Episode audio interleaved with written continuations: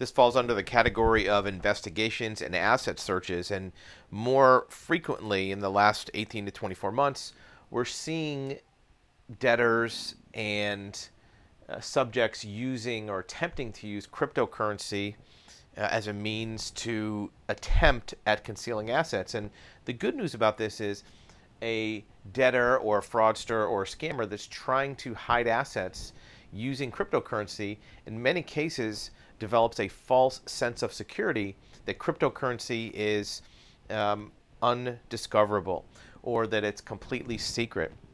And because of that, a lot of times they'll take liberties with their activities that um, they maybe wouldn't take if they were hiding assets using other means. So they'll just put money into crypto or um, put money into a wallet thinking that it's completely hidden.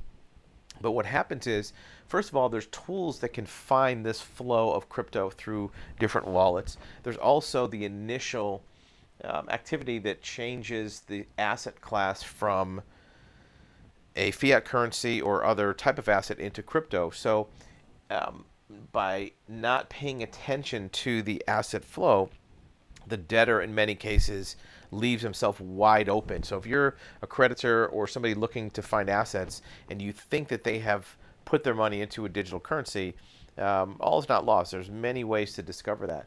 Um, there's a tool, and you can read about it called Chainalysis. They have a website. It's one of the tools that investigators use to follow the flow of crypto.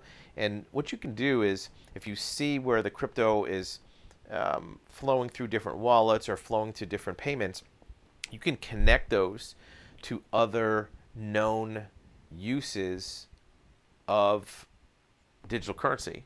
So if the person is using it to, let's say, purchase a vehicle or purchase real estate or to make other acquisitions, those transactions will run in parallel with the hidden funds.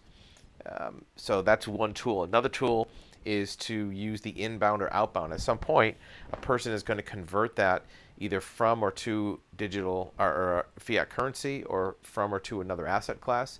Um, and that leaves themselves again open to being discovered. Um, in the old days, one of the fears that clients had was, well, they're putting their money offshore, or it's in another country, or it's you know in the Bahamas, and that was always a an unfounded fear. There was many ways to discover money offshore. Same thing with crypto.